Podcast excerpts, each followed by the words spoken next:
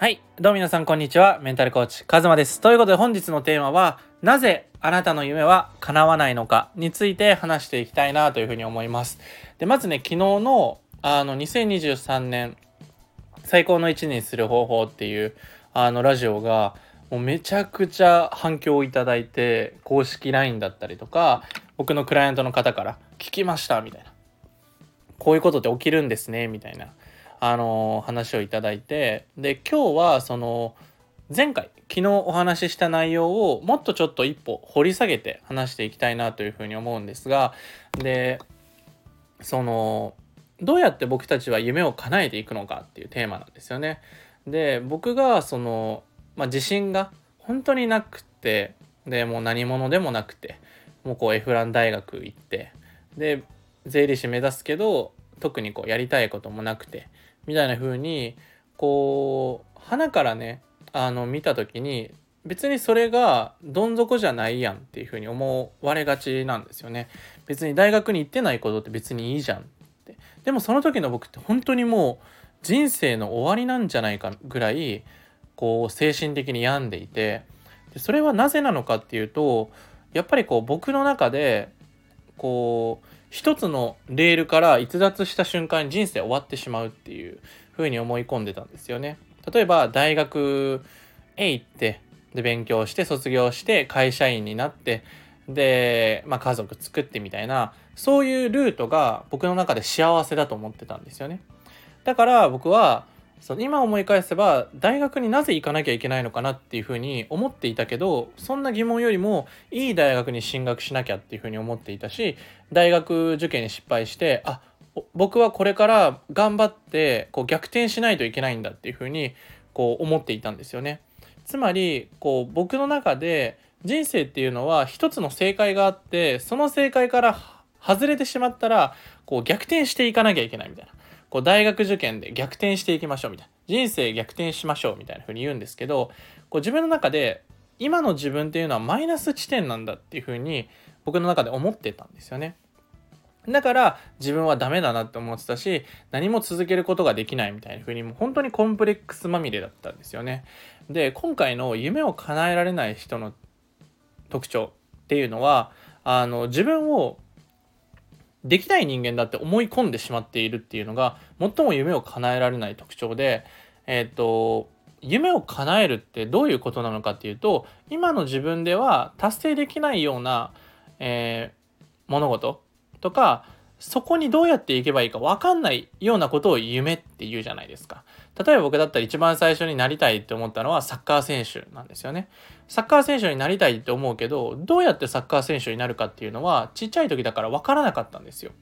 でもなりたかったっていうふうに夢っていうのはその道筋があんまり分かってない状態なんですよね。で、あの、これは大人になっても一緒で、皆さんの中で達成したい目標とかこんな自分になりたいみたいなこう理想の未来っていうのはあると思うんですよね。じゃあそれを達成する時に多分現状のあなたでは多分達成できないと思うんですよね。だから基本的に自分はまだ足りてないっていうのがあのスタートラインなはずなんですよ。だからできないことが多くて当たり前だしむしろなんかできてないことすら分かってないみたいな状態なんですよね。どうしたらその理想を叶えられるかっていう道筋が分かってない。っていうのがスタートラインのはずなんですよ。でも僕たちって小さい頃からこう減点方式で生きてきたじゃないですか。こう100点満点があってそこから間違ったやつが引かれていくっていう。でもっと深掘りしていくと昔の日本はこう加点方式だったみたいな歴史もあるんですけどつまりその夢を叶える時に必要なのは減点方式自分ができてないできてないっていうところを見つける作業ではなくて自分ができることを増やしていくっていうゲームなんですよね。だからその自分のできてないとこ例えば僕だったらその自分で起業したいな独立したいな自分でこう自由にお金をいただけるようになったら自分のやりたいことできたらいいなって思っていたけど自分にはそんなことできないなだってスキルもそのビジネスのセンスもないし知識もないし今の自分じゃできないなっていうふうに思ってたんですよね。でそう思っていくとそのできてないところにフォーカスが当たるから何かしようっていう気にもそもそも起こらないんですよね。でどんどん自信がなくなっていく。でもその先ほど言ったみたいに夢を叶えるにはそのできてないことをできるようにするっていうのも大事だけどできることを増やしていくっていうゲームなんですよねだから最も大事なのは何かしらに一歩踏み出していくっていうものなんですよできてないことをできるようになるわけじゃなくて自分の夢に必要なものをどんどん自分ができるようになっていく身につけていく例えば僕だったら最初のあの50万円のビジネスのコミュニティに入った時もビジネスのスキルとかあんまりよく分からなかったけどなんかこのコミュニティに入ったら自分の人生変わるかもしれないっていう風にもっと自分と向き合うことが今の自分に必要なんだなっていうことが分かったから一歩踏み出したんですよね。でその時にじゃあ僕がメンタルコーチにな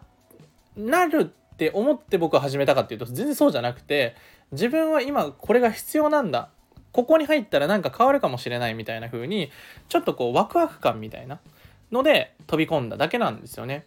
でそこに入ってうこういろんな経験を経てあこういうことやりたいなとか知識とか経験とかこう自己理解みたいなのがどんどん深まってったから次の一歩が踏み出せるんですよね。だから最初から全部の道筋が分かってたらあの誰だってできるはずなんですよね。ただその道筋が分からないことは決して悪いことではなくてその自分の知識とかスキルがなくても僕たちっていうのは理想を描いていいし夢がぶっ飛んだ夢を描いてもいいんですよね。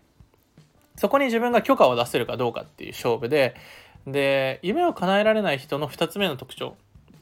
1つ目が自分を減点方式であのできないところにフォーカスが当たってしまう。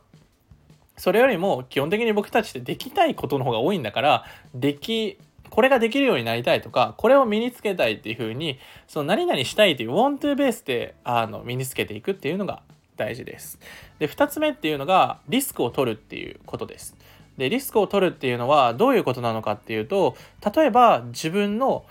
こう時間を自分の未来に投資するとか自己投資お金っていうリスクを取るとかあのリスクを取るのはめちゃくちゃ怖いんですよね。でリスクを取らなくていいことっていうのは基本的に何かしらの対価を払っているんですよね。例えばあの会社員だったらそのお金の不安だったりとかは基本的にないですよね。どんなにサボっても何かしらあっても基本的に給料は毎月もらえる。だけど自分の自由に時間は使えなかったり拘束されているっていうふうにこうリターンと自分が何を捧げていくのかっていう話なんですよね。例えば自分で事業を起こすってなったらリスクはつきものなんですよね。でもそのリスクっていうものを極力抑えようとしていけばしていくほど自分の本心から離れていく。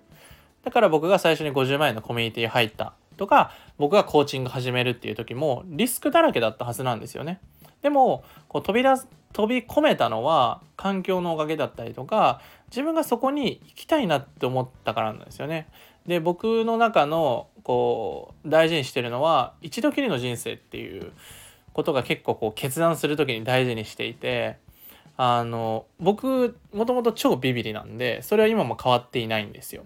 ビビリってなかなかね変えようと思っても変えられなくて変えられないものがあるからこそ僕は自分が超ビビリって分かっているからその時によく投げかけるんですよね。自分の人生一度きりで後悔しないかなっていう。一度きりの人生ならこっちの方がいいなとか。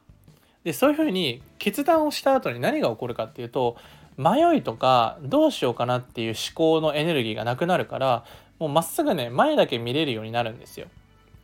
もうやるだけだなっていう。これはねあのコーチング受けたりとか何かしら皆さんの中でこう腹くくって何かしら決断する。あもう私はこの道すごく厳しいだろう。リスクも多いだろう。でもそれでもやるぞって決めた時ってすごい力が湧いてくるはずなんですよね。で皆さんも絶対人生で一回はあるはずなんですよ。自分で決断したりとか。自分でやるぞって決めた時。その時ってなぜかわからないけどなんかできる気がするっていう感覚にこう感じたはずなんですよね。でこの感覚がすごく夢を叶えるのに大事であの基本的にあのできるかどうかは結果でしかないからあの分かんないんですよね。だから自分が失敗するって思っていれば失敗するんですよ。だって失敗するって思ってるから。だから僕たちは結果ってね割と左右できない部分があるなと思っていてどんなに頑張ったって失敗する時は失敗するしあのどんなになんか頑張ってないけどなんかうまくいったみたいなところもあるじゃないですかだから結構運要素みたいなのが強いなと思っていてじゃあどう何が大事なのかっていうと多分毎日楽しむことなんじゃないかなと思うんですよね。毎日もちろん夢を追いかけてる時って夢はまだ叶ってないんですけど叶ったみたいに毎日過ごす例えば僕だったらあの世界中に夢中な人を増やしたいなっていうあのもうめっちゃワクワクしてますみたいな人を増やしていってもっとこう世界中がワクワクしてでもまずは僕は日本の国力というか日本のこう日本人のエネルギー量をめちゃくちゃぶち上げたいなと思っていてなんかこう誹謗中傷とかなんかそういうものにエネルギー使うんじゃなくてなんか我慢している人が多いなと思うからそういう人を増やしたなって思う時ってじゃあ自分がまずそういう存在にならないといけないななった方がいいななりたいなって思った時に僕だったら毎日笑ってる方がなんかええよなとか 自分の中で意思決定が変わっていくんですよね。その理想の自分を掲げたから。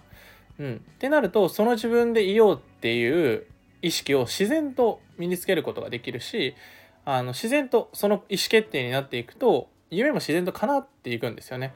毎日笑ってる人がいたらなんかこの人と話してみたいなとか何かチャンスが訪れたりとかそういう縁が出てきたりとか